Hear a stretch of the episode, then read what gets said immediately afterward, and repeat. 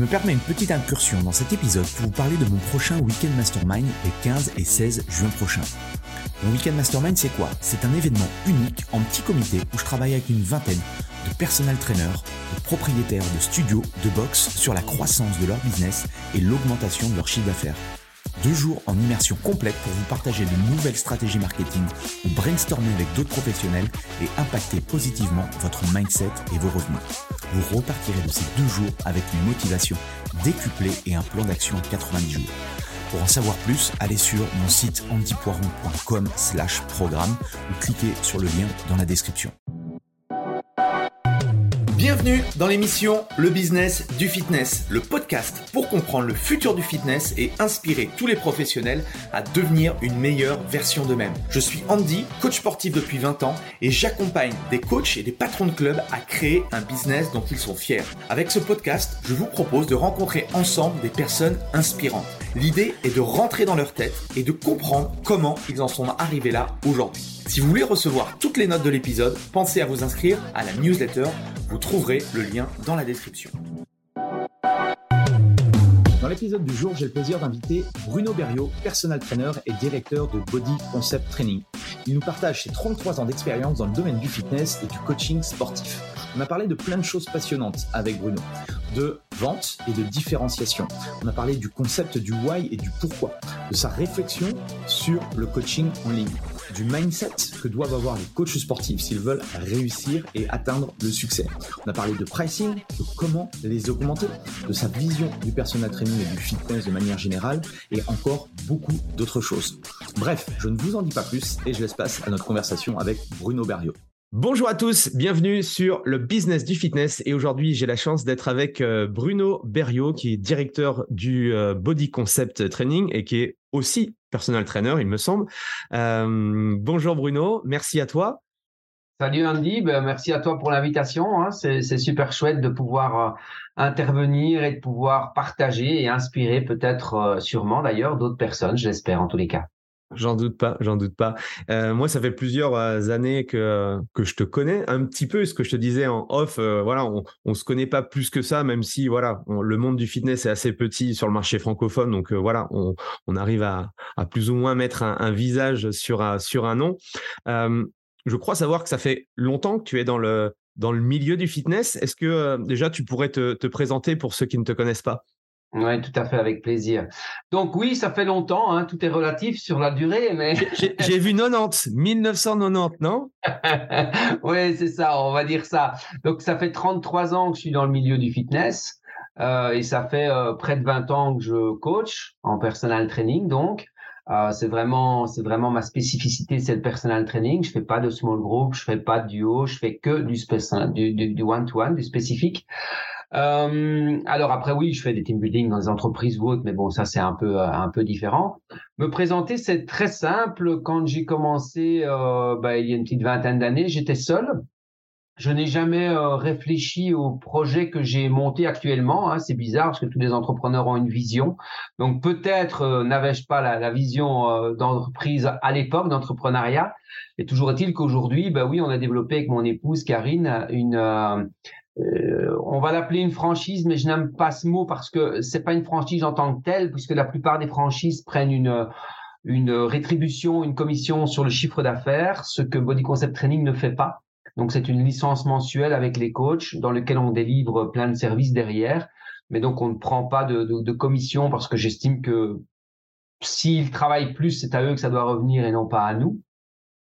Euh, j'ai développé donc euh, Body Concept Training, ben oui, il y, a, il, y a, il y a 18 ans maintenant au niveau de la société et nous sommes un peu plus de 60 répartis sur la France, la Belgique et Luxembourg. Pour continuer la petite présentation, ben, j'ai des formations en, communication, en marketing, en leadership et un peu en psychologie aussi, puisque forcément notre métier touche à l'humain, donc euh, c'est que ça m'intéresse et si ça m'intéresse, j'ai envie d'apprendre et j'apprends toujours aujourd'hui. J'ai fait une formation NASM en 2020, donc c'est la formation IREPS 4, hein, euh, formation bien connue aux États-Unis, un peu moins connue en France, mais euh, ça va venir, je n'en doute pas. Et puis, bah, vous voyez derrière moi, Andy me présente en tant que directeur de Body Concept Training, mais je suis aussi formateur pour Formation Coach Pro, qui est une autre société que j'ai développée en, en 2020, en décembre 2019 exactement. Une formation qui, euh, qui n'est pas comme les autres, c'est-à-dire que je n'avais pas envie d'être une formation de plus euh, et de donner de la physio, de la nat, de la bioméca, enfin tout ce que tout le monde donne déjà. Il y a déjà d'excellentes formations dans ce domaine. Moi, ce qui m'intéressait, c'était plutôt donner une formation de terrain, c'est-à-dire pas de l'enseignement qui sort d'une théorie précise, mais plutôt un enseignement qui sort d'une expérience précise, un partage d'expérience de, plus de 20 ans sur le terrain euh, du personal training. Et, euh, et sur les erreurs qu'on peut commettre au début bah, pour faire gagner du temps aux autres simplement, euh, leur donner des, des, conseils, leur donner des idées, leur donner des inspirations, tu en parlais tout à l'heure, et puis de la motivation aussi à tenir bon, et surtout de la remise en question, hein, bien se dire que quand on ne réussit pas, c'est pas forcément à cause des autres, c'est très souvent à cause de soi. Et donc cette formation, elle est une invitation à la réflexion, à ouvrir des pistes de réflexion sur le métier de coach à proprement parler. Et, euh, et donc euh, voilà, c'est pas du tout. C'est une formation il faut déjà être coach pour y participer. Euh, c'est un des prérequis en tous les cas. Ok. Et si on, on revient au, tout début à la jeunesse, comment tu comment tu as démarré dans le dans le coaching, dans le personal training? Pourquoi tu es arrivé voilà dans, dans ce milieu-là? Alors en fait, tu sais, je crois que le coaching, bah, on a tous une mission de vie. Hein. Après, les vies antécédentes, ça, on y croit, on n'y croit pas. Euh, ma mission de vie, en tous les cas, depuis que je suis petit, j'ai l'impression que je suis là pour, euh, pour aider les autres à avancer. Euh, j'ai eu une enfance pas très très chouette, pas très reluisante. Bon, au niveau scolaire, j'ai rien fait, donc j'ai fait rien comme études. J'ai fait des études de mécanique générale qui n'a aucun intérêt dans, dans le personal training, je dirais. Par contre, j'ai eu un papa, un papa alcoolique et donc qui qui a toujours réduit ses enfants à rien. Donc, euh, me faire croire que j'allais arriver à rien dans la vie, que j'étais juste bon à, à évidemment euh, peut-être ramasser des immondices et encore. Euh, donc voilà, c'est ce que c'est ce que j'ai entendu pendant toute mon enfance. Et bah il y a deux deux possibilités de réaction à celle-là. Hein. Soit c'est la révolte. Et soit c'est la descente en enfer, ou soit on a envie de prouver que la personne s'est complètement gourée. Et j'ai plutôt choisi de manière inopinée cette voie-là, et, euh, et quand j'ai euh, quand j'ai commencé dans, dans le métier de personal training, c'est parce que je suis rentré dans une salle de sport pour m'entraîner pour moi-même. Euh, comme beaucoup d'entre nous, coach, c'est devenu une énorme passion. Et donc euh, beaucoup, j'ai dévoré des bouquins, j'ai dévoré, enfin plein de choses qui, qui parlaient de ce sujet. Et puis, bah, c'est vrai que comme j'étais très assidu, très assidu et avec euh, beaucoup de conscience, euh, les, les, amis de cette salle venaient me voir en me disant mais tu as des beaux résultats, comment tu fais? Moi aussi, je voudrais. Et voilà, ils venaient chercher, euh, ils étaient avides de conseils. Je l'ai fait comme beaucoup de coachs, encore une fois, en amateur. Et puis, euh, et puis j'ai eu l'opportunité de faire une formation et en me disant mais, mais en fait c'est génial, il y a une formation, il faut que je la fasse. Et donc j'ai fait cette formation il y a 20 ans. Et puis bien entendu j'en ai fait beaucoup d'autres depuis. Mais voilà comment je suis arrivé dans ce métier. Euh, ça va me permettre, euh, ta question est excellente puisqu'elle va me permettre de dire que déjà à 14, 15, 16 ans, je faisais du coaching, non pas physique, mais mental. Et aujourd'hui, euh, trop peu de coachs euh, caricaturent le, le, le, coaching sportif uniquement avec l'idée du sport. Euh, moi, j'ai toujours cet aspect de coaching sportif plutôt du côté mental que sportif. Et, et, en fait, le métier de coach sportif comporte deux mots c'est parce que ce n'est pas un seul métier, mais bien deux métiers. Il y a l'aspect du coaching, donc l'aspect accompagnement, et puis l'aspect sportif. Mais faire du sport que pour faire du sport, c'est pas simple d'en vivre. Donc, euh, donc mon public aujourd'hui, tu l'auras compris, notre public et notre philosophie au sein de Body Concept Training, c'est vraiment un public de tout un chacun en fait, et, pas uniquement des gens qui veulent faire de la performance. Excellent.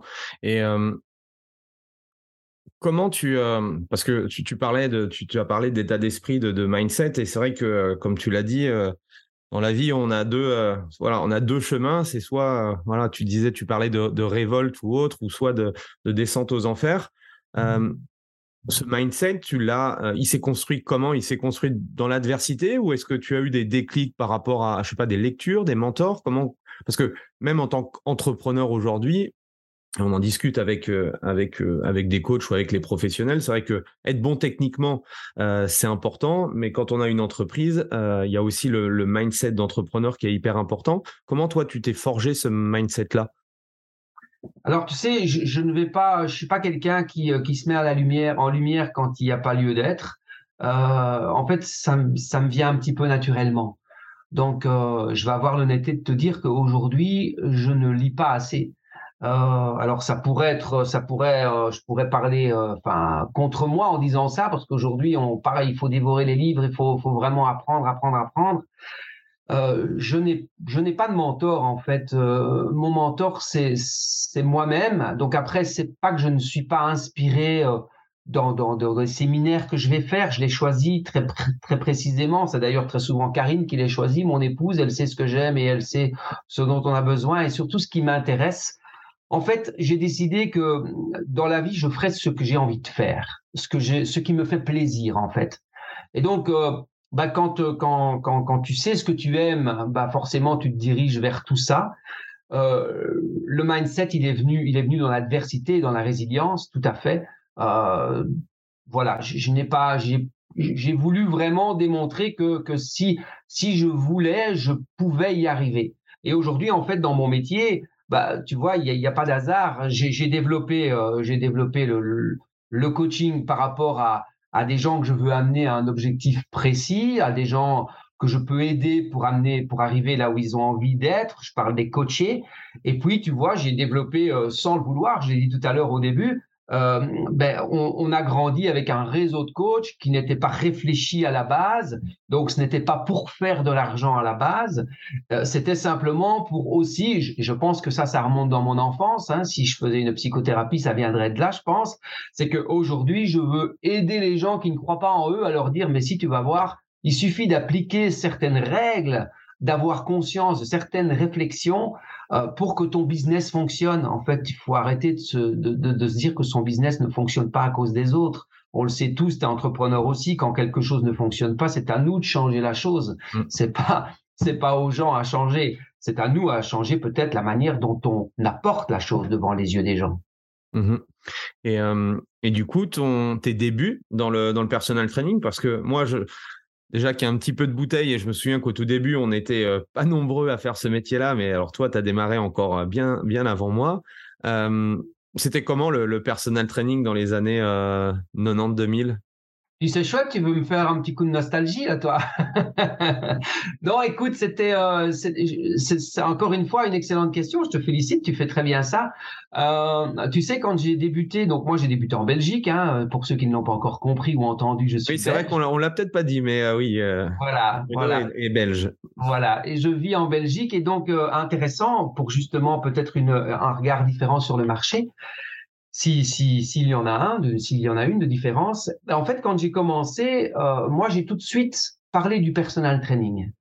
Et je me souviens très bien que mon entourage proche, donc les amis, la famille, m'ont dit Bruno, en fait, ce que tu dois savoir, Andy, et, les auditeurs, c'est que j'ai débuté, j'ai commencé développer le personal training dans la ville de Belgique la plus euh, la plus peuplée en termes de d'immigrés.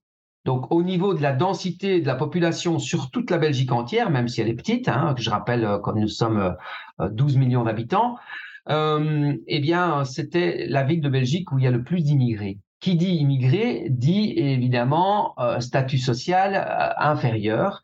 Et donc, ma famille, mes amis m'ont dit, mais Bruno, tu réussis, enfin, c'est pas possible, tu, ça va jamais marcher ton truc. Il n'y a pas de stars en Belgique, il n'y a pas de professionnels de haut niveau, de sportifs de haut niveau. Qu'est-ce que tu vas faire pour développer ton activité?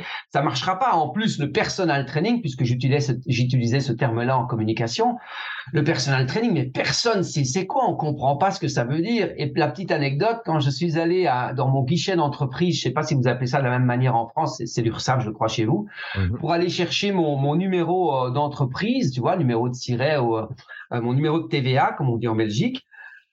En fait, il n'y avait pas de catégorie. Donc, quand la personne m'a dit, d'accord, et vous allez faire quoi comme métier d'indépendant? Et donc, je leur ai dit, bah, personal trainer. ok. Bah, c'était quelle année ça? Tu te souviens? C'était en, je pense que c'était 94, 94. attends, attends, mon épouse me dit non, elle est derrière. Pardon, 2004, 2004, excuse-moi, 2004. Euh, oui, 2003 ou 2004. Et donc, ça n'existait pas. Il n'y avait pas de catégorie qui reprenait cette activité. regarde, aujourd'hui, c'est incroyable. Il en pleut partout des coachs. Et donc, voilà, à la base, c'était, c'était les coachs, euh, c'était, euh, t'étais coach des stars euh, d'Hollywood ou des stars un petit. Enfin, c'était vraiment, c'était vraiment réservé. Enfin, ça a été introduit aux États-Unis et ça arrivé chez nous, mais oui, les, coachs de stars, on appelait ça les coachs de stars en fait. Oui, tout à fait, tout à fait. Hein, c'était Madonna et toute la clique. Et donc, bah, pour reprendre le début et, et, et clôturer ce sujet du début, eh bien, écoute, ça peut paraître surprenant, mais c'est vrai que j'avais beaucoup réfléchi euh, aux choses à mettre en place. Et euh, en un mois, en un mois, mon agenda était full sur un mois de temps. Et, ça, ressemblait, à, euh, ça ressemblait à quoi alors le business model? C'était des, ventes, des carnets de séances? Tu avais, avais réfléchi à. Tu te souviens? Oui, oui, mais je me souviens. En fait, en fait je n'ai pas beaucoup changé, Andy. Et, et, et aujourd'hui, je pense que si on doit apprendre une chose aux jeunes qui commencent pour développer le métier, euh, aujourd'hui, euh, aujourd'hui, beaucoup, beaucoup ne pensent et ne croient qu'au réseau, mais mais il n'y a rien à faire. Ça reste un métier d'humain, et donc évidemment que si on peut aller directement à la corde sensible, c'est-à-dire chez l'humain proprement parlé, ben on avait, on a, on a, on a vraiment, on a vraiment fait une grande partie du chemin. Donc c'est pouvoir aller expliquer. Euh, j'ai très vite compris qu'en fait parler de moi n'était pas important. J'ai très vite compris que les gens ne voulaient pas savoir qui j'étais. Les gens voulaient savoir ce que je pouvais faire pour eux. Et donc, en fait, c'est les bénéfices qu'il faut apporter aux gens. Quel va être le bénéfice de collaborer avec moi? Qu'est-ce qu'ils vont en retirer?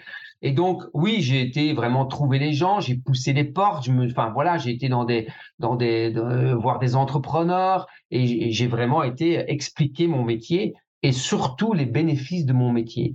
Pas mon métier pour parler de moi, mais mon métier pour leur expliquer ce que je pouvais leur apporter. Oui, là, il y a deux choses importantes que tu dis. C'est que, euh, en un, il faut euh, déjà euh, aller vers les autres. Et je me rends compte qu'aujourd'hui, bah, on se repose un petit peu trop sur faire des stories Instagram. Et, et j'ai rien contre les réseaux. Hein. il, faut, il faut vivre avec son temps. Mais c'est vrai que. Il faudrait être contre, pas les utiliser. Certes, certes, mais un business commercial et on faisait avant, comment on faisait. Enfin, il faut réfléchir aussi comment on faisait du business avant Internet. C'est que voilà, comme tu dis, on, allait vers les autres et, ça reste un business d'humain, de relations, euh, de relations humaines. Donc en un, effectivement, c'est trouver des systèmes pour rencontrer plus de personnes parce que plus je vais rencontrer de personnes, plus je suis susceptible effectivement d'avoir des rendez-vous. Et la deuxième, effectivement, la, la notion de vente qui est euh, aussi pas forcément innée et en discutant aussi avec euh, beaucoup et moi-même ma propre expérience, c'est vrai que euh, au début on ne sait pas trop vendre quoi, on ne sait pas trop trop s'y prendre. Donc déjà tu avais euh, et comment tu avais comment tu eu les clés de tout ça? Parce que tu n'avais pas de formation formation d'école de commerce ou de choses c'est encore des choses qui qui étaient naturelles pour toi? Ouais, c'est naturel chez moi, mais avant de répondre à cette question-là, il y a quelque chose qui m'interpelle dans ce que tu dis. Et, euh, et, je veux absolument le mettre en avant parce que c'est ce que je donne dans la formation que je donne qui s'appelle Prospecter, Vendre, Coacher Premium. En fait, ça dit bien ce que ça veut dire. Hein. Ça résume l'activité d'un coach. D'abord, je dois prospecter, ensuite je dois pouvoir vendre et ensuite je dois pouvoir coacher. Euh, tu parlais de vente, que que que bah oui que c'est pas évident et qu'on n'a pas on n'a pas ça en soi forcément la vente. Mais en fait, euh, la plupart des coachs, pour ne pas dire 99% des coachs, ils pensent que la, chose la plus difficile dans notre métier, c'est de vendre. Je suis pas du tout d'accord avec ça. En tout cas, à chacun sa réflexion. La mienne est la suivante. Pour moi, ce n'est pas la vente qui est difficile. Ce qui est difficile, c'est de se différencier et de se valoriser. De montrer quelle valeur va être pourquoi moi et pourquoi pas un autre. Et pour ça, je vais devoir travailler sur ma différenciation. Et pour pouvoir travailler sur ma différenciation, je dois travailler d'abord sur ma mission, ma vision et, mes valeurs. Et la plupart des coachs ne pensent qu'à travailler sur, comme tu le disais, leur story Insta ou Facebook. Donc, encore une fois, les réseaux, c'est évident qu'il faut les associer et qu'il faut à notre business et à notre réussite. Aujourd'hui, ils sont là. Ce serait vraiment dommage de s'en priver. Avant, il fallait acheter le journal pour lire des infos. Aujourd'hui, l'utilisateur devient le commercial. Donc, euh, donc c'est vraiment formidable de mettre ça à notre disposition. Mais dans ma vision des choses, la chose la plus difficile n'est pas de vendre, c'est de se différencier et de se valoriser. Je m'explique encore un peu plus loin. C'est que si j'arrive à me différencier clairement dans une approche différente et de me valoriser réellement sur l'expertise de mon métier, je ne vais pas devoir vendre, on va m'acheter et la notion est complètement différente. Est-ce que tu pourrais nous donner un, un petit truc, un petit exercice pour que les gens réfléchissent justement à cet élément différenciateur, parce que c'est vrai qu'aujourd'hui on dit souvent que euh, vu le, nombre de concurrents et, de, de personal trainers sur le marché, euh, comment toi tu pourrais les sensibiliser justement à, en plus de euh, réfléchir à leur pourquoi, à leur vision, à leur valeur, est-ce que tu as un, petit exercice qui pourrait justement leur permettre de, en tout cas, de, brainstormer, de réfléchir à ça? Bah, écoute, on va prendre l'exercice que, tu connais probablement c'est moi, je vous invite tous à faire l'analyse de SWOT. L'analyse de SWOT, c'est les forces, les faiblesses, les opportunités et les menaces. Où sont mes forces, où sont mes faiblesses?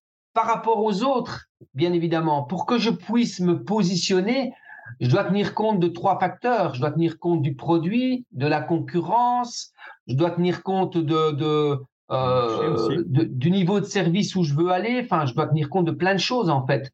Mais euh, mais il y a des éléments qui sont importants et donc faire cette analyse de SWOT. Quelles sont mes faiblesses Quelles sont mes forces Quelles sont mes opportunités Quelles sont les menaces que je que je que j'ai que je véhicule Et suite à ça, je vais justement une fois que je connais ça, je peux chercher des pistes pour me différencier. Aujourd'hui, la plupart des coachs font la même chose. La plupart des coachs euh, quand ils commencent sur le métier, eh bien, ils vont regarder sur Internet et vont faire téléphoner leurs frères, leurs cousins, leurs cousines pour voir les autres coachs combien ils demandent et ils vont se mettre juste en dessous parce qu'ils pensent que les gens vont simplement être intéressés à payer moins cher. Or, si on met notre focus sur un meilleur service en arrivant à se valoriser, sur une différenciation de service et de résultats, tu sais, je dis toujours en fait, je parle toujours de moyens et de résultats.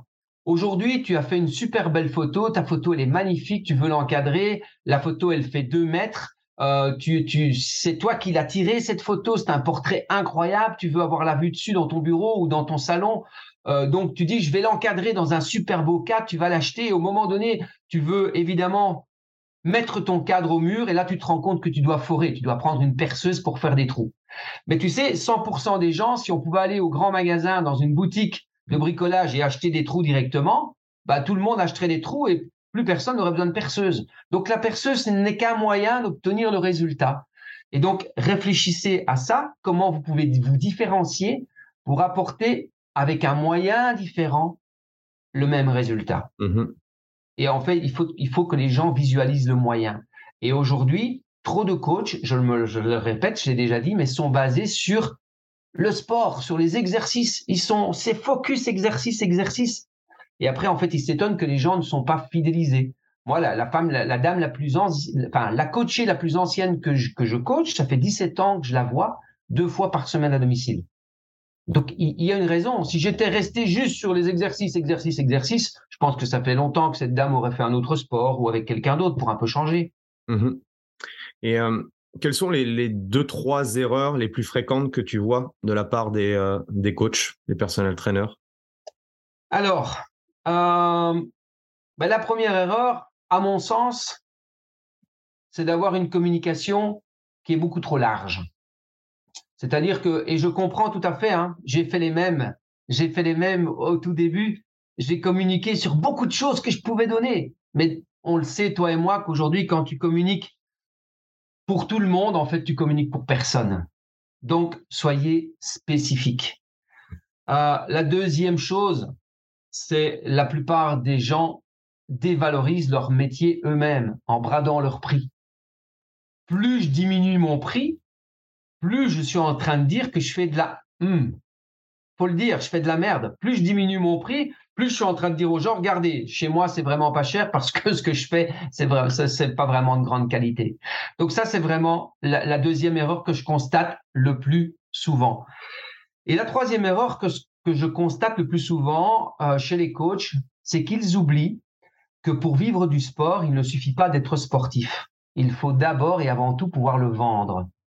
Et donc, le métier de coach est un métier extrêmement difficile parce qu'il ne suffit pas de connaître la méthodologie d'entraînement, la physio, la natte, la bioméca. Il suffit pas de ça.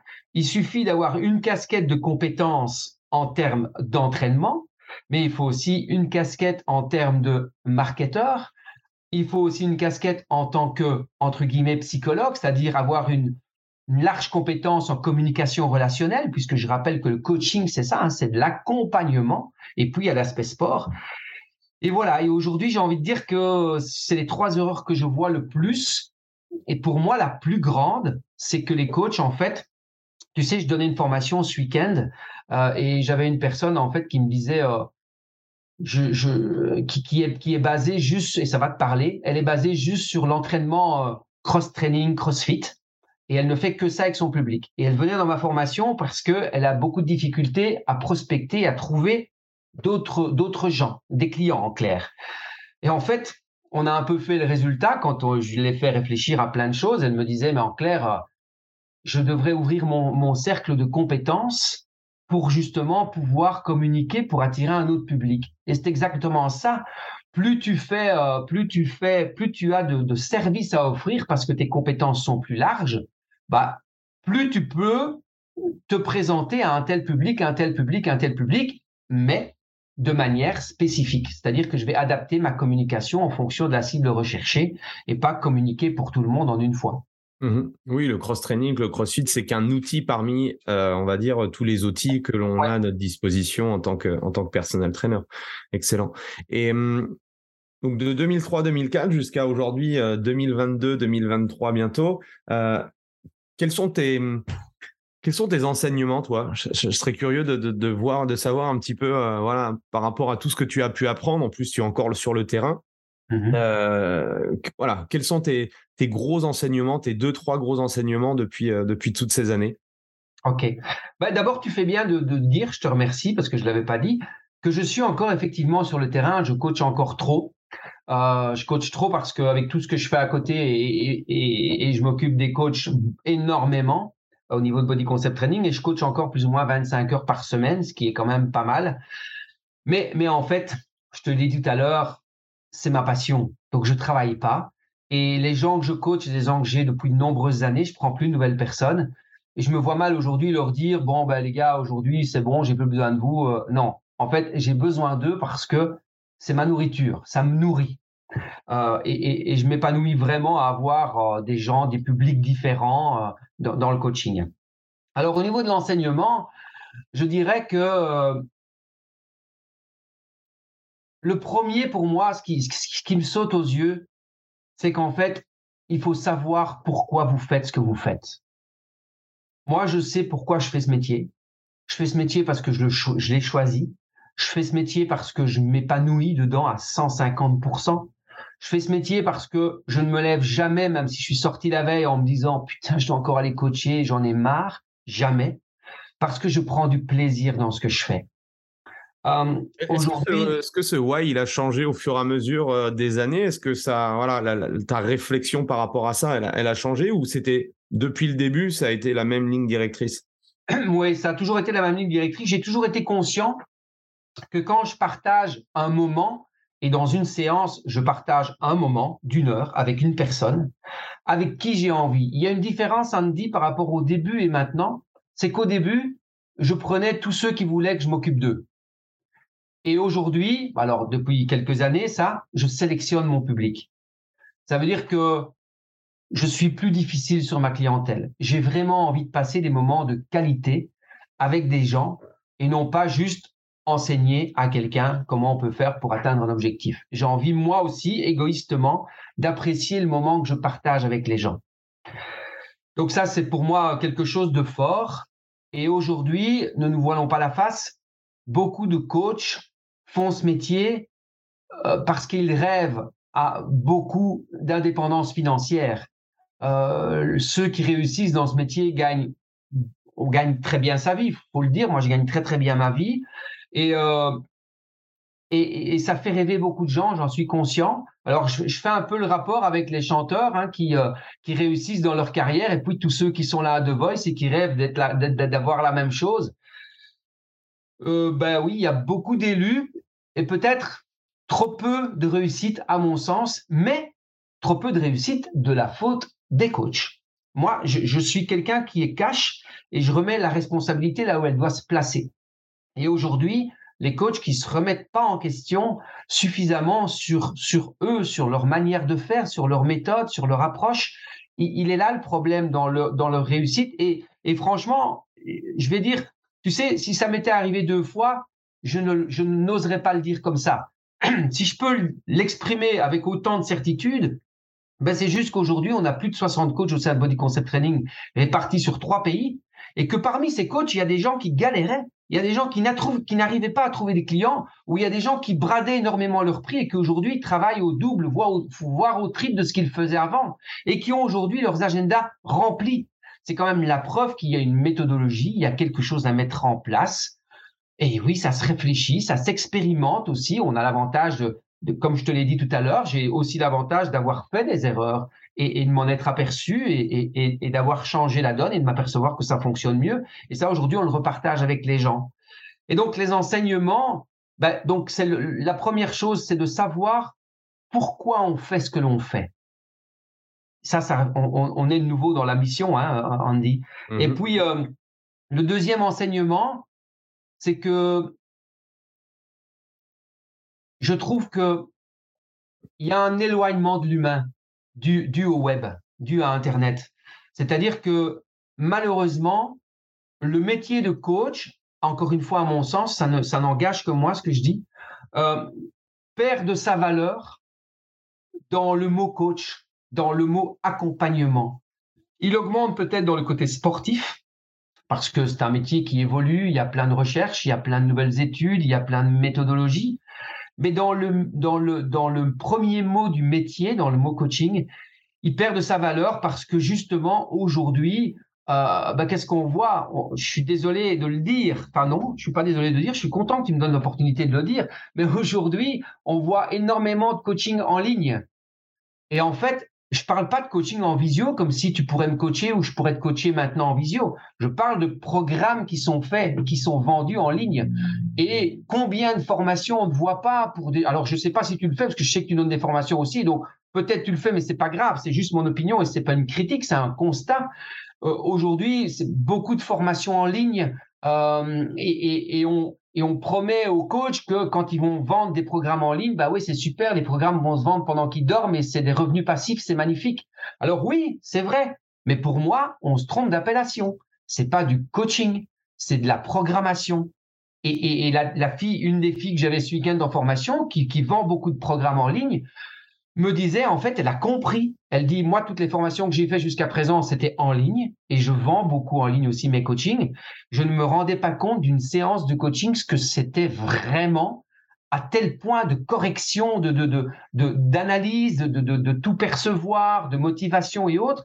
Elle dit, je me rends compte maintenant qu'en fait, quand je vends quelque chose en ligne, je suis, c'est impossible de faire ça. C'est pas parce que je ne suis pas une bonne coach, c'est le concept de vendre un programme en ligne ne le permet pas tout simplement. Et donc, euh, ça, pour moi, c'est aussi un enseignement où je trouve que ceux, en tout cas, qui veulent suivre la, à faire comme les autres, j'ai envie de dire, voilà, on suit le mouvement et on se dit, ouais, mais si je le fais pas, euh, je vais perdre de la distance, je vais perdre du marché parce que regarde, aujourd'hui, le marché, il est là. C'est faux. Pour moi, aujourd'hui, le marché n'est pas là. Le marché, il, il est où on veut qu'il soit en fonction de la cible qu'on va toucher.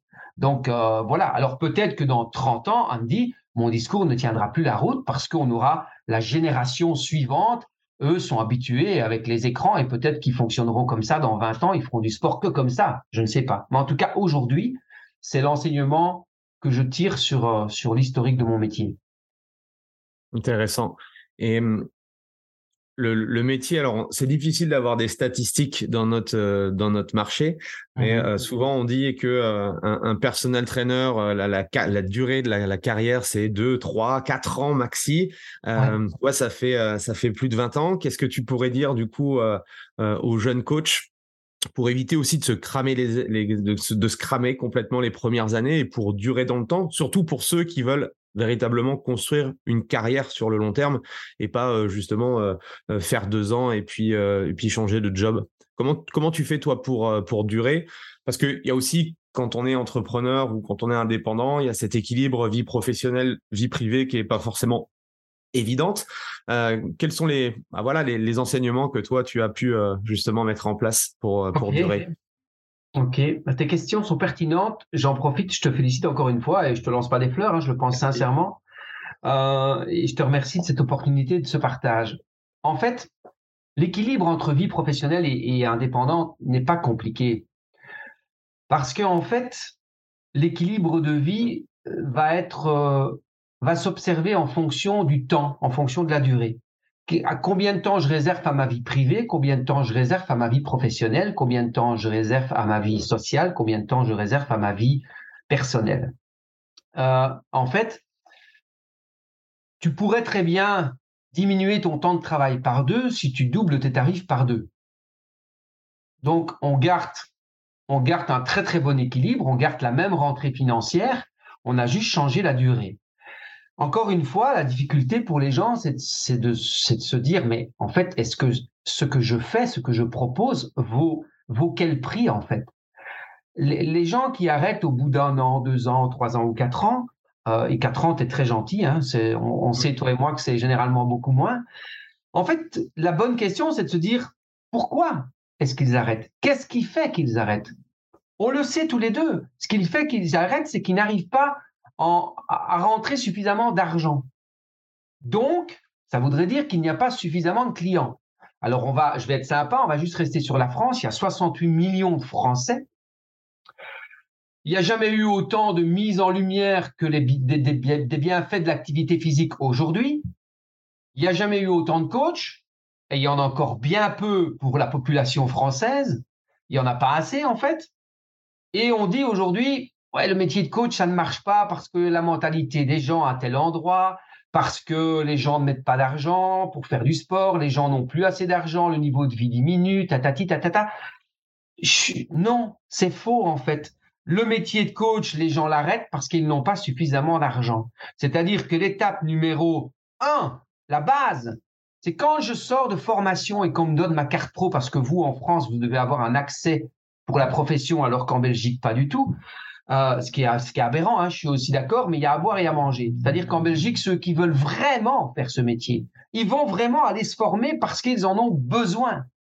Ouais, moi je trouve pas ça. Alors il y, a forcément en France, il y a, les, il y a les pour et contre. Et euh, moi qui ai travaillé en Belgique, qui ai travaillé en Suisse où le modèle est, sensiblement le même, euh, moi je trouve ça intéressant parce qu'en soi, moi je pars du principe que si tu as véritablement envie de réussir, c'est pas un diplôme qui va te permettre de réussir, c'est c'est justement cet apprentissage continu. Donc c'est pour ça que j'aimais bien aussi le modèle, euh, le modèle, bah, votre modèle, le modèle belge et le modèle suisse, parce que bah oui, de toute façon il faut pas que tu restes sur tes acquis. Donc, à partir de là, et tu vois, à contrario, en France, c'est que alors, je fais des généralités, mais c'est un peu ça, c'est que une fois que tu as le diplôme, tu as l'impression d'être le roi du monde et tu n'as plus besoin de te former. Tu vois, donc c'est ah, intéressant sur certaines choses et un peu moins sur, sur d'autres. quoi. Tu as 100% d'accord, donc on en revient, on en revient à la responsabilité que l'on a de soi.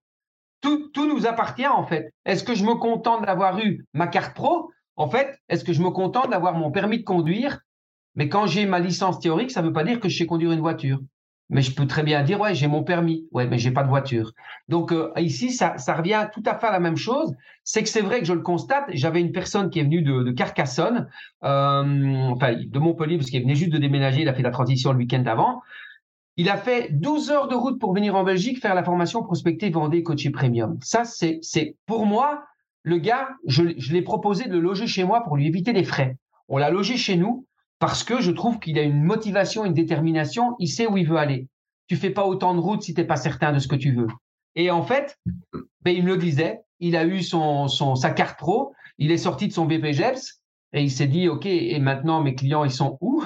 Comment je vais les chercher? Qu'est-ce que je fais? Il me dit, moi, dans mes stages, j'ai tout fait sauf du personal training. Donc, il y a un réel problème sur l'enseignement français, je dirais, peut-être ailleurs.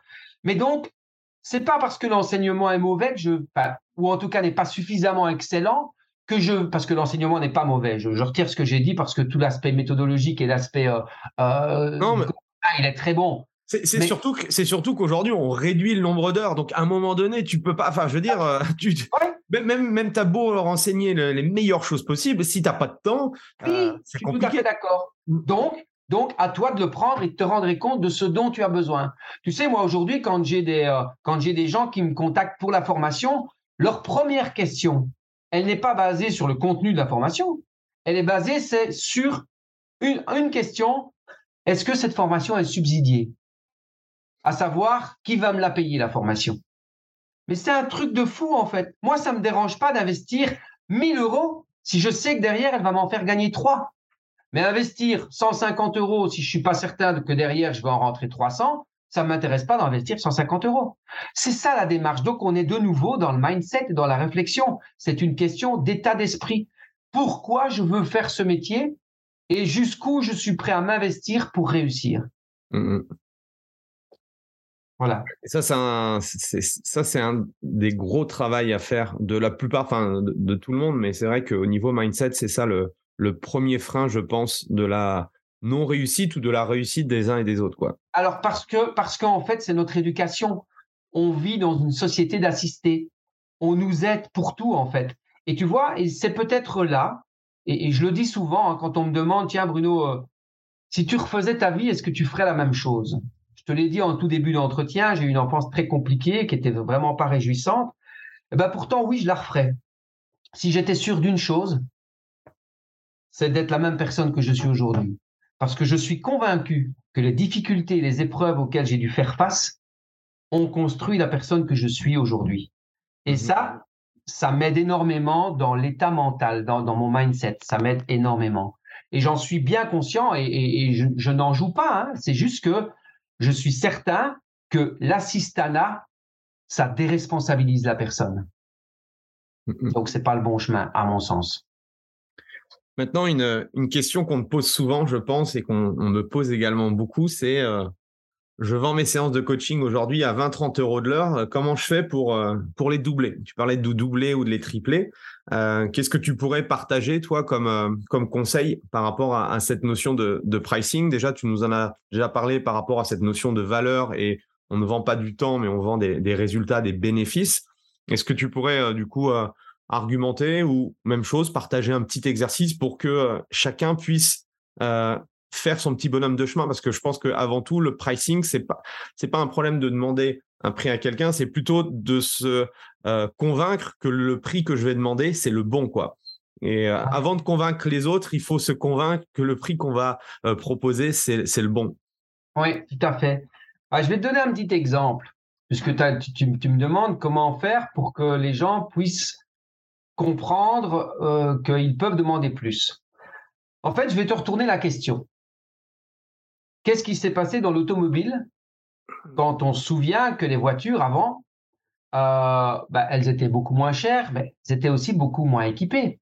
Avant, si tu te souviens, il n'y avait même pas de rétroviseur à droite. Et puis, sont venues certaines marques de voitures qui ont mis une option pour avoir un rétroviseur à droite. Et puis, certaines marques de voitures l'ont mis d'office. Et sur, si tu regardes bien, avant, il n'y avait pas de vitre électrique. Oui, c'est venu en option, les vitres électriques. Puis les voitures les ont mis de série, certaines marques. Mais à chaque fois, le prix a augmenté. Et à chaque fois que le prix augmente, ben, il y a des choses dans ta voiture que tu ne dois plus prendre en option, c'est compris dedans. Tu ne sais plus, aujourd'hui, si tu voulais avoir une voiture sans les vitres électriques, c'est impossible. C'est compris dedans. Et donc, ça répond à ta question, et je pense que tu vois bien où je veux venir. Celui qui veut augmenter son prix, ben, il doit également augmenter son niveau de compétence. Qu'est-ce qui va délivrer? Aujourd'hui, quel est le critère de satisfaction d'un coaché en, premier? La plupart des coachs vont nous dire c'est le résultat qu'il atteint. Non, c'est faux. Le premier critère, c'est la satisfaction de, satisfaction, c'est la relation qu'il a, qu'il a avec son coach. C'est la relation. Donc, je dois travailler sur mon savoir-être. La plupart des gens travaillent sur leurs compétences techniques. Mmh mais ce n'est pas ça la base. Les gens préfèrent quelqu'un avec un peu moins de compétences, puisque de toute façon, les compétences, ils ne les connaissent pas eux, donc ils ne savent pas s'en référer. Mais par contre, avec un savoir-faire hautement développé. Et ça, c'est pour moi la base du prix, c'est quelle est l'attitude. Alors après, je ne dis pas qu'il faut rouler les gens et vendre n'importe quoi où je ne suis pas compétent. Je dis simplement qu'il faut savoir que si tu augmentes ton prix, il est logique que tu dois augmenter tes compétences. Quand je vais dans un hôtel étape hôtel, je sais très bien que si je vais dans un Ibis style, j'aurai une autre qualité de service. Et si je vais dans un 4 étoiles ou un 5 étoiles, ce sera pareil. Dans l'Oreca, ce sera pareil. Si je vais dans un McDo ou dans un étoilé, j'aurai un autre service. Eh bien, dans d'autres métiers, c'est pareil. En fait, le low cost et les niveaux de service et de compétences existent dans tous les secteurs et dans tous les métiers. Sauf que nous, la plupart des coachs voudraient tout de suite gagner de leur en sans avoir suffisamment d'expérience ou sans avoir directement augmenté leurs compétences. Maintenant, tu me posais une question par rapport à il faut d'abord être convaincu soi-même. Et j'avais quelque chose en tête, c'est parti, mais ça va peut-être revenir. En fait, c'est ça. L'exercice, c'est de se demander quel prix je vaux, quel prix je serais prêt à donner pour moi-même. Tu sais, euh, on, l'a vu pendant le confinement. Pendant le confinement, euh, pas mal de coachs ont continué à coacher en ligne, c'est-à-dire en visio. Euh, qu'est-ce qui s'est passé? Il y a des coachs qui l'ont fait gratuitement, alors qu'avant, ils travaillaient à, je vais dire un prix, peu importe, à 60 euros la séance. Et comme ils l'ont fait en ligne, bah, ils estiment qu'en ligne, euh, pas vraiment la même chose, mais je le fais pour garder mon client. Comme ça, dès que le confinement sera fini, on pourra recommencer à travailler ensemble. Et forcément, comme je lui ai donné des choses, il va continuer à travailler avec moi. Et certains coachs ont dit, bah ouais, mais je vais quand même, faut quand même que je vis, je vais me faire quand même payer. Mais comme c'est en ligne, je vais le faire à 20 euros. Alors, chez Body Concept Training, on a fait une réunion d'urgence, entre guillemets, pour développer des stratégies en interne et pour se dire comment on fait, surtout que nous, on est Belgique, Luxembourg, France, et qu'on n'a pas eu les mêmes règles de confinement. Vous, en France, vous avez été euh, salement, euh, salement euh, réglementé. vous ne pouviez pas sortir plus de X temps à autant de kilomètres de chez vous. Nous, on a, on a connu ça à un moment donné, mais pas avec des règles aussi fortes. Et donc, on, a, on a dû vraiment réfléchir à qu'est-ce qu'on faisait pour aider les coachs. Et en fait, nous, notre prix, il a diminué, mais il a diminué de 10 euros. Il a diminué pour le déplacement. Parce que notre qualité de service, notre compétence, nos compétences, c'est ça qui fait la grande valeur du prix. C'est pas uniquement le déplacement. Quand j'enlève 70% euh, du prix parce que je suis derrière mon écran, ça veut dire qu'en fait 70% correspond au prix de mon déplacement. Mais c'est pas ça le coaching en fait. Et donc c'est ça la bonne question pour les coachs, c'est quel prix je vaux aujourd'hui et comment je le définis. Et euh, et surtout aussi, c'est ça que je voulais dire, je suis content, ça m'est revenu, c'est que la plupart des coachs n'ont pas confiance en leur prix ou n'osent pas mettre un prix à la hauteur du marché, du marché, s'il y en a un dans les prix. Pourquoi? Simplement parce que eux-mêmes ne mettraient jamais ce prix-là pour faire une séance de sport.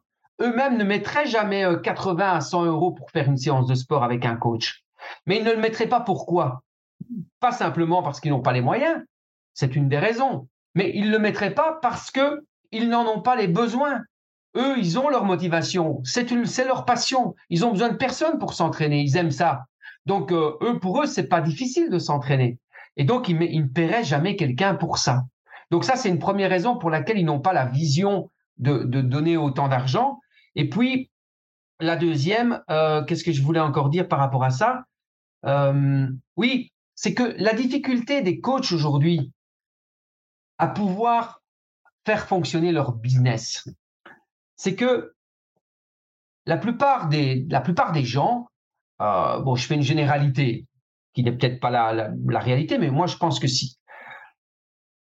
Le, le, statut social moyen dans lequel nous nous trouvons plus ou moins tous, quand on commence son activité de coach, eh bien, on se sent confortable dans le statut qui nous ressemble. Et donc, on a envie, on va contacter uniquement les gens qui sont dans notre statut et avec lesquels je me sens bien.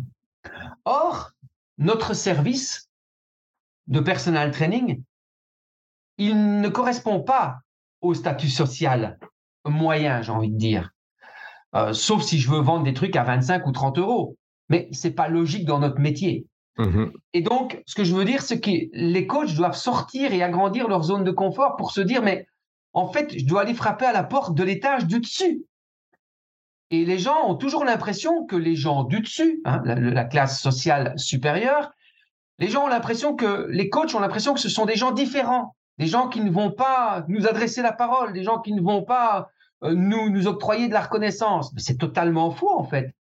Encore une fois, c'est la communication de base par rapport à la vision de dire comment je vais faire pour aller construire un message et lui mettre devant les yeux que ce que je propose, c'est pour lui. Mmh c'est ça en fait la difficulté pour la plupart des coachs. Et donc forcément, ben, leur business à un tel prix ne fonctionne pas. Aujourd'hui, la plupart des coachs perdent leur temps. Ils vendent leur temps plutôt que de vendre leur expertise. Ils vendent leur temps plutôt que leur expertise. Et si on en revient et si on me demande c'est quoi le métier de personal trainer, eh bien, le métier de personal trainer, c'est un service dans un espace de temps. Quelle est la qualité et le degré de mon service? Et mon temps, à combien j'estime une heure de ma vie? Mmh Voilà. Parfait, parfait, Merci. Ta vision, toi, du, du fitness, est-ce que tu as parlé du, du Covid, des confinements successifs? Quelle est ta vision? Est-ce qu'il y a un avant-après Covid? Et comment, comment tu vois l'avenir du, du personal training dans les, dans les 5 à 10 ans à venir? Alors, est-ce qu'il y a un avant après Covid? J'ai envie de te dire oui et non. J'ai envie de te dire oui parce que j'aimerais que la perception des gens, en fait, quand on a enfermé les gens, tout d'un coup, tout le monde avait envie de faire du sport. Tout le monde avait envie de bouger, simplement parce qu'on les empêche de faire quelque chose. Dès qu'il y a une interdiction, on a envie d'aller contre. On le sait, toi et moi, euh, pour changer l'humain, c'est très compliqué. Et donc, euh, chasser le naturel, il revient au galop dès que qu'on est sorti du confinement, bah, il y a plein de gens qui sont allés s'inscrire dans une salle de sport, hein, parce qu'on nous a tellement bassiné avec l'immunité que c'était bien de pratiquer, pratiquer une activité physique, ce qui est vrai. Mais c'est pas pour ça que c'est simple à garder, à mettre en place. Mm. Et donc, la plupart des gens, moi, moi je l'ai vu, j'ai fait beaucoup pendant le confinement, j'étais beaucoup en extérieur, j'ai continué toutes mes séances de coaching en Belgique, mais en extérieur avec les gens. En plus, si tu te souviens bien, mars-avril 2020, on a eu une météo exceptionnel, en tout cas pour nous en Belgique. Et donc, euh, j'étais en forêt avec les gens. Je n'ai jamais vu, Andy, autant de monde dans le bois. Euh, j'en ai jamais, j'avais jamais vu autant de monde en même temps. C'était incroyable. Et aujourd'hui, ben, on a retrouvé, on a retrouvé euh, le naturel. C'est-à-dire qu'aujourd'hui, les gens sont dans le canapé devant la télé en train de boire l'apéro et manger leurs chips. Donc, en fait, la prise de conscience, elle a été là. Et puis, j'ai envie de dire qu'on retourne, euh, on retourne tous un petit peu à ses habitudes. Donc, l'avant après Covid, c'est ça. Aujourd'hui, l'avant après Covid par rapport au coach, euh, je pense qu'il y a encore beaucoup plus de coachs qu'avant. Euh, il y en a plein qui ont eu le mérite de faire bouger les gens, même si c'était pas toujours bien, bien réalisé, bien exécuté. Mais en tout cas, l'attention y était. Tu as, vu beaucoup de, as vu beaucoup de Facebook Live. Hein ah, terrible, terrible. tu sais, Andy, moi j'ai organisé en, six jours. Bon, ben ça, c'est, on est entrepreneur ou on ne l'est pas, mais en six jours, quand il y a eu le confinement, j'ai construit une formation qui s'appelle le coach de, d'aujourd'hui dans la réalité du futur. Et c'était pour apprendre aux gens à prospecter en ligne, à coacher en ligne à fidéliser en ligne, tout, tout en ligne, mais en faisant du coaching réel, en présentiel, mais en visio, à travers un écran. Et c'est une formation, j'ai jamais donné autant. Elle a été, elle a été full sur un mois, quatre fois. Donc, euh, et j'avais des gens de la Réunion, j'avais des gens d'un peu partout. Franchement, c'était, super. C'était une très belle expérience. Euh, mais toujours est-il que les coachs aujourd'hui, voilà, il y en a de plus en plus. Et je pense que euh, le point noir du Covid pour les coachs, ça a été qu'ils étaient excessivement suivis sur les réseaux pour ceux qui avaient, qui avaient la tchatch, l'attitude et qui ont bien amusé les gens. Euh, encore une fois, je le dis, c'était pas toujours bien exécuté, mais l'intention était bienveillante et c'était bien le principal de ce que, les gens avaient besoin à ce moment-là. Le point noir, c'est que ces gens aujourd'hui, euh, qui n'ont aucune notion du coaching, qui sont pas vraiment coach dans les formations, enfin qui ne sont pas vraiment formés, pardon, ben en fait ils ont envie de continuer ce qu'ils ont fait. Alors vont-ils se former pour pour devenir pro? Ou vont-ils rester au niveau qu'ils sont parce qu'ils ont récolté euh, 200, 300 personnes euh, sur leur euh, sur leur Zoom ou je ne sais pas ou sur le Facebook Live? Voilà, donc ça c'est ma réflexion par rapport avant et après Covid. Et puis tu m'as demandé euh, quelle était ma vision du personal training dans les 5 à 10 ans. j'aurais envie, j'aurais envie qu'elle soit de plus en plus qualitative. En fait, moi on me dit je préfère avoir des concurrents d'un niveau, mais pas très, très, très, très, très haut. Parce qu'en fait, plus il y aura de bons personnels entraîneurs, plus on parlera de notre activité. Aujourd'hui, j'ai pas l'impression que c'est le cas. Il y a de plus en plus de coachs. En fait, ça me rappelle un petit peu les, euh, téléphones mobiles. Quand euh, nous, en, Belgique, on avait un seul opérateur mobile qui était Proximus et qui, euh, qui tapait dans les prix, mais des trucs de fou. Hein. D'ailleurs, tout le monde ne savait pas, savait pas avoir un téléphone mobile à cause du coût des communications. Et puis, quand on a eu deux autres opérateurs qui sont venus, bah forcément, ça a ouvert le marché, ça a très fortement diminué les prix. Mais ça a gardé la même qualité. Dans le coaching, j'ai l'impression qu'on a la même chose, mais avec la qualité en moins.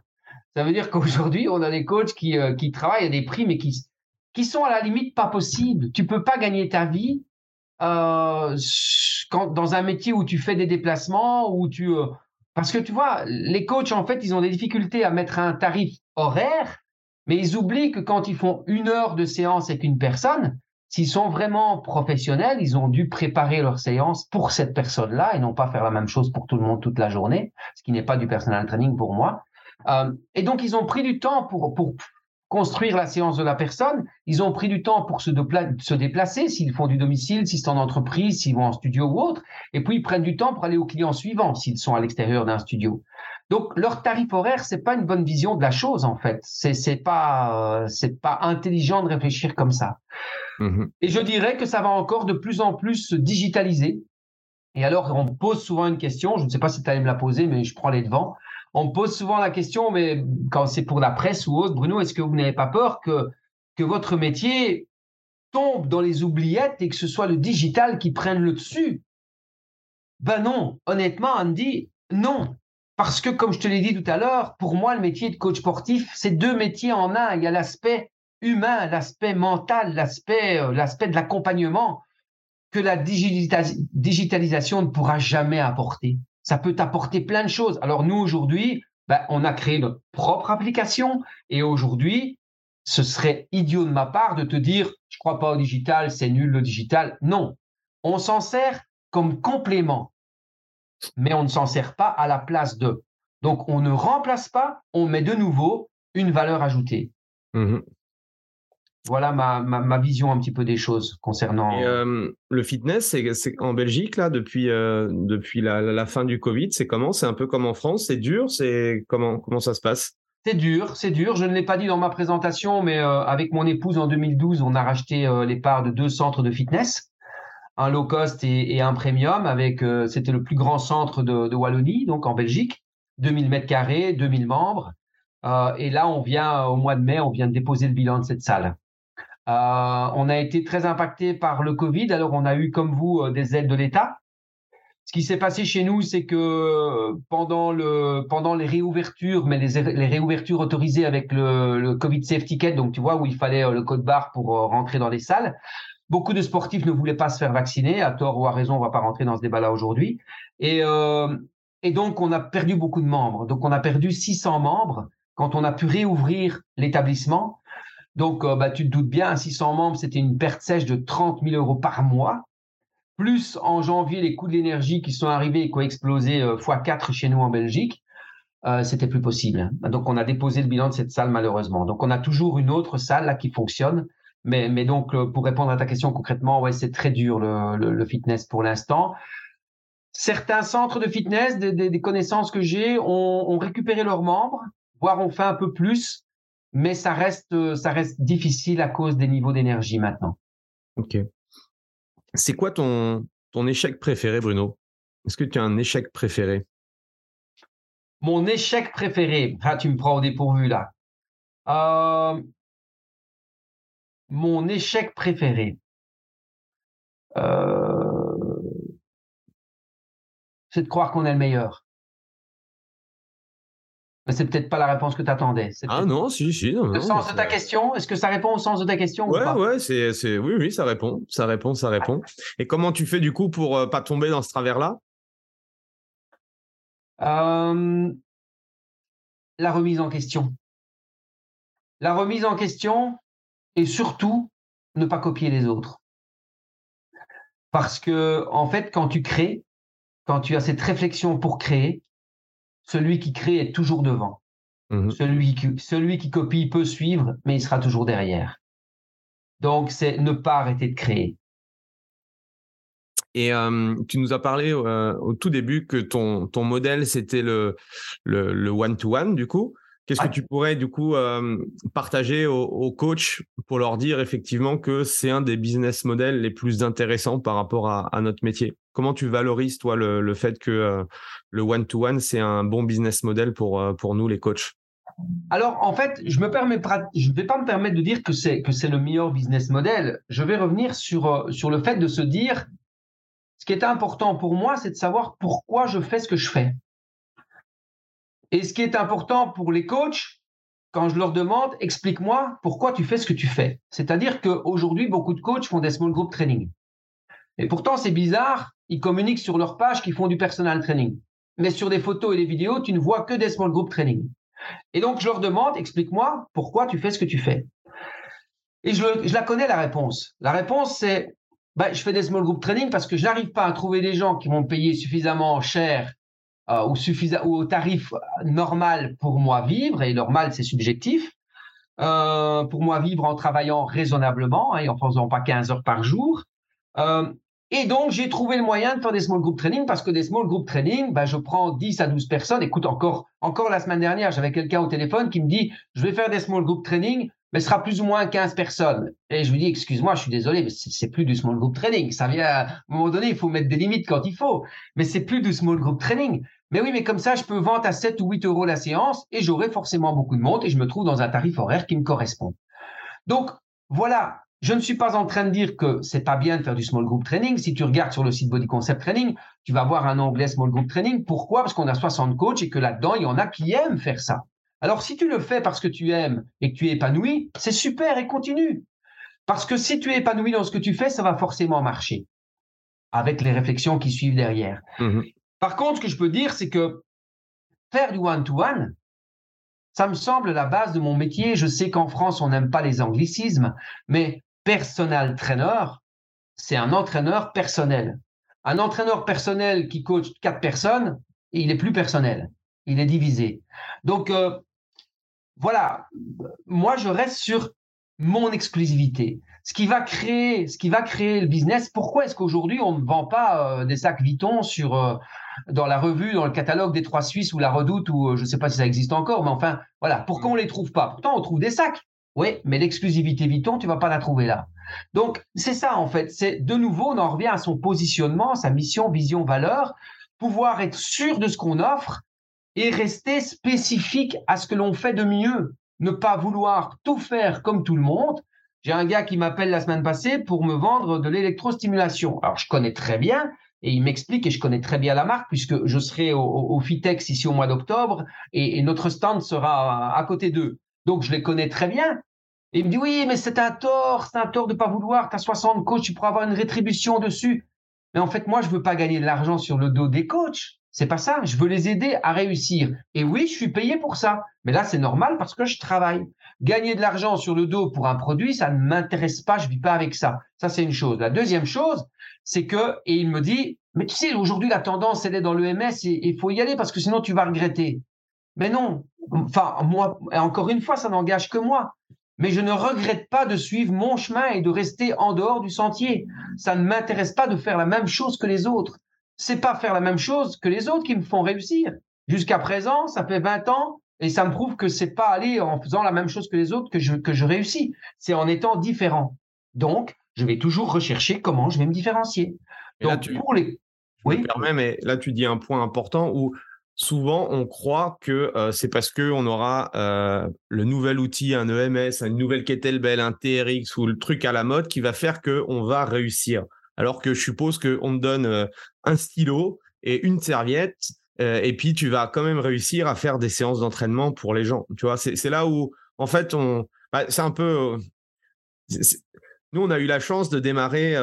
Il n'y avait aucun outil sur le marché, et donc forcément, il fallait qu'on entraîne les gens avec rien du tout, quoi. Donc, en soi, c'était peut-être un peu plus facile dans ce sens-là, parce que je sais qu'aujourd'hui, bah, c'est vrai qu'un coach qui démarre, il a une palette de d'outils, de méthodologie où je pense qu'il est véritablement perdu quoi. Et c'est vrai qu'il faut faire attention à ça, euh, de pas essayer de voilà de vouloir être partout parce qu'à la fin bah, on est nulle part quoi. Ouais, c'est important ce que tu dis par rapport aux outils parce que euh, moi je le vois bien dans les formations que je donne et probablement toi aussi. En fait, les coachs entraîne les gens comme eux aiment être entraînés ou avec le matériel que eux préfèrent. En fait, c'est une erreur. Et tu parles d'outils euh, par rapport à nous, on nous donne un bic et une serviette, on va savoir quoi faire avec. Et aujourd'hui, les coachs sont un petit peu perdus. Mais en fait, on en revient à acheter des trous ou la perceuse. Hein. On en revient totalement à ça. Et hier, je donnais un, webinaire euh, euh, pour, je vais pas faire un petit coup de pub, mais pour eBiody, qui est un impédance mètre. Et je leur disais, en fait, donne, une, truelle, donne un outil, une super belle truelle en or, tout ce que tu veux, à un gars qui n'est pas maçon, tu vas voir comment le mur va être, il va être catastrophique. Donc il y a l'outil, mais il y a celui qui l'utilise. Et quelle énergie déploie celui qui l'utilise pour pouvoir mettre à profit toutes les compétences de manière optimale. C'est ça en fait, ça dépend toujours de nous. C'est pour ça que pour moi, un échec, rater quelque chose, c'est impossible. En fait, quand tu rates, on mmh. te montre, on t'offre une deuxième possibilité pour te dire, allez Bruno, regarde-toi dans la glace, qu'est-ce que tu as mal fait? Qu'est-ce que tu peux faire pour cette fois-ci réussir? C'est ça. Mais trop peu de gens le voient, trop peu de gens le perçoivent. Tu sais, c'est comme, en fait, c'est comme quand tu es dans un entretien de coaching. Euh, je vais donner une petite astuce aux, coachs, hein, ça, leur fera du bien. Je dis toujours que la vente, elle commence quand le client dit non. Tant que le client n'a pas dit non, en fait, tu n'as rien vendu. Si tu mets maintenant une petite annonce, euh, quand, quand tu mets une annonce pour une formation en ligne que tu vends, je suis désolé de te dire que tu l'as pas vendu. Les gens sont venus te l'acheter. Mais si par contre ils vont hésiter entre trois formations et trois formateurs, ben là il va falloir qu'on vende tous les trois et qu'on argumente la différence de nos formations. Et là, quand ils l'achètent, là on peut se dire c'est moi qui ai vendu. Et donc le client, la vente commence quand le client dit non. Et la plupart des coachs sont complètement désemparés euh, quand le client dit euh, non et, on sait, toi et moi, que la formulation la plus euh, facile quand un client veut dire non, c'est qu'il dit qu'il n'a pas les moyens. Et donc, il dit, oh, je suis désolé, mais c'est trop cher, je ne peux pas acheter. Et là, le coach, il est désemparé, il se désintègre et il sait plus quoi dire. Et alors, il, ben voilà, et la personne dit, ben, je vais réfléchir et je vous rappellerai. OK, merci de m'avoir donné un peu de temps. Merci, monsieur. Au revoir, madame. Et puis, euh, bonne soirée. Or, en fait, quand la personne vous dit non, la personne, elle est juste en train de vous dire, je te donne une deuxième chance pour que tu me réexpliques comment tu peux m'aider parce que j'ai pas compris. Mmh c'est juste aussi simple que ça. Et, on n'a pas ce réflexe. Mmh. En tout cas, les gens ne sont pas formés à, répondre à ce genre de choses. Et c'est bien pour ça que la formation s'appelle prospecter, vender et coacher premium parce que le coach doit développer ses compétences sur ces trois axes forts et pas uniquement sur comment j'utilise un Viper, un TRX, euh, on s'en fout, comme tu l'as dit, avec une serviette, on fait une séance d'une heure. Mmh merci, merci pour, euh, pour tout ton partage. Est-ce que euh, j'aime bien poser cette question Est-ce que tu as un livre ou une ressource que, tu, bah, que tu partages à, tes coachs et que tu pourrais partager ici?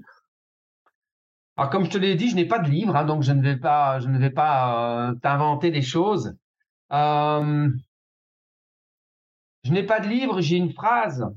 J'ai une phrase avec que je partage toujours à la fin de mes conférences ou de mes, ou de mes euh, webinaires ou de mes formations. Et cette phrase, pour moi, elle veut tout dire et elle invite à la réflexion. Et je la dis toujours deux fois parce qu'une fois n'est pas suffisante. C'est pour atteindre ces objectifs, il faut aider ceux dont on a besoin à atteindre les leurs. Pour atteindre ces objectifs, il faut aider ceux dont on a besoin à atteindre les leurs. La vente, c'est simple aider les gens à atteindre leurs objectifs et ils vous aideront à atteindre les vôtres. Bah, je pense qu'on va s'arrêter là. C'était bah, merci en tout cas Bruno. Euh, c'était un réel plaisir de, de, pouvoir échanger, discuter avec toi. Merci, euh, merci à, vous tous aussi qui êtes restés jusqu'au bout. N'hésitez pas à, mettre un, 5 étoiles et un, petit commentaire euh, sur le podcast. Ce sera, ce sera super sympa. Eh bien, euh, plein de belles choses du coup. Et puis, on aura l'occasion du coup de, de, se voir nous si tu viens au Fitex à Paris. On se verra, on se verra là-bas avec grand plaisir. Super, on se voit au Fitex à Paris. Et puis, pour les Français qui n'ont pas envie de se déplacer pour des formations, bah, tiens, je signale, je me permets juste et je profite de ton, de ton invitation ici pour le dire. Je serai euh, le 24 et 25 septembre à la Ciotat euh, pour donner une formation d'un week-end. Et puis, je serai également à Paris euh, fin octobre après le Fitex pour donner la même formation prospecter vendée coaché premium. Parfait. Bah, merci en tout cas, Bruno. Au plaisir, plaisir. Et puis à très bientôt. À bientôt. Salut Andy. Merci. Voilà, c'est fini pour aujourd'hui. J'espère que l'épisode vous a plu. Merci d'avoir passé ce moment en ma compagnie. Deux petites choses avant de vous quitter. Si vous cherchez les notes de l'épisode ou que vous voulez tout simplement me contacter personnellement, allez sur mon site andypoiron.com. Donc tout attaché euh,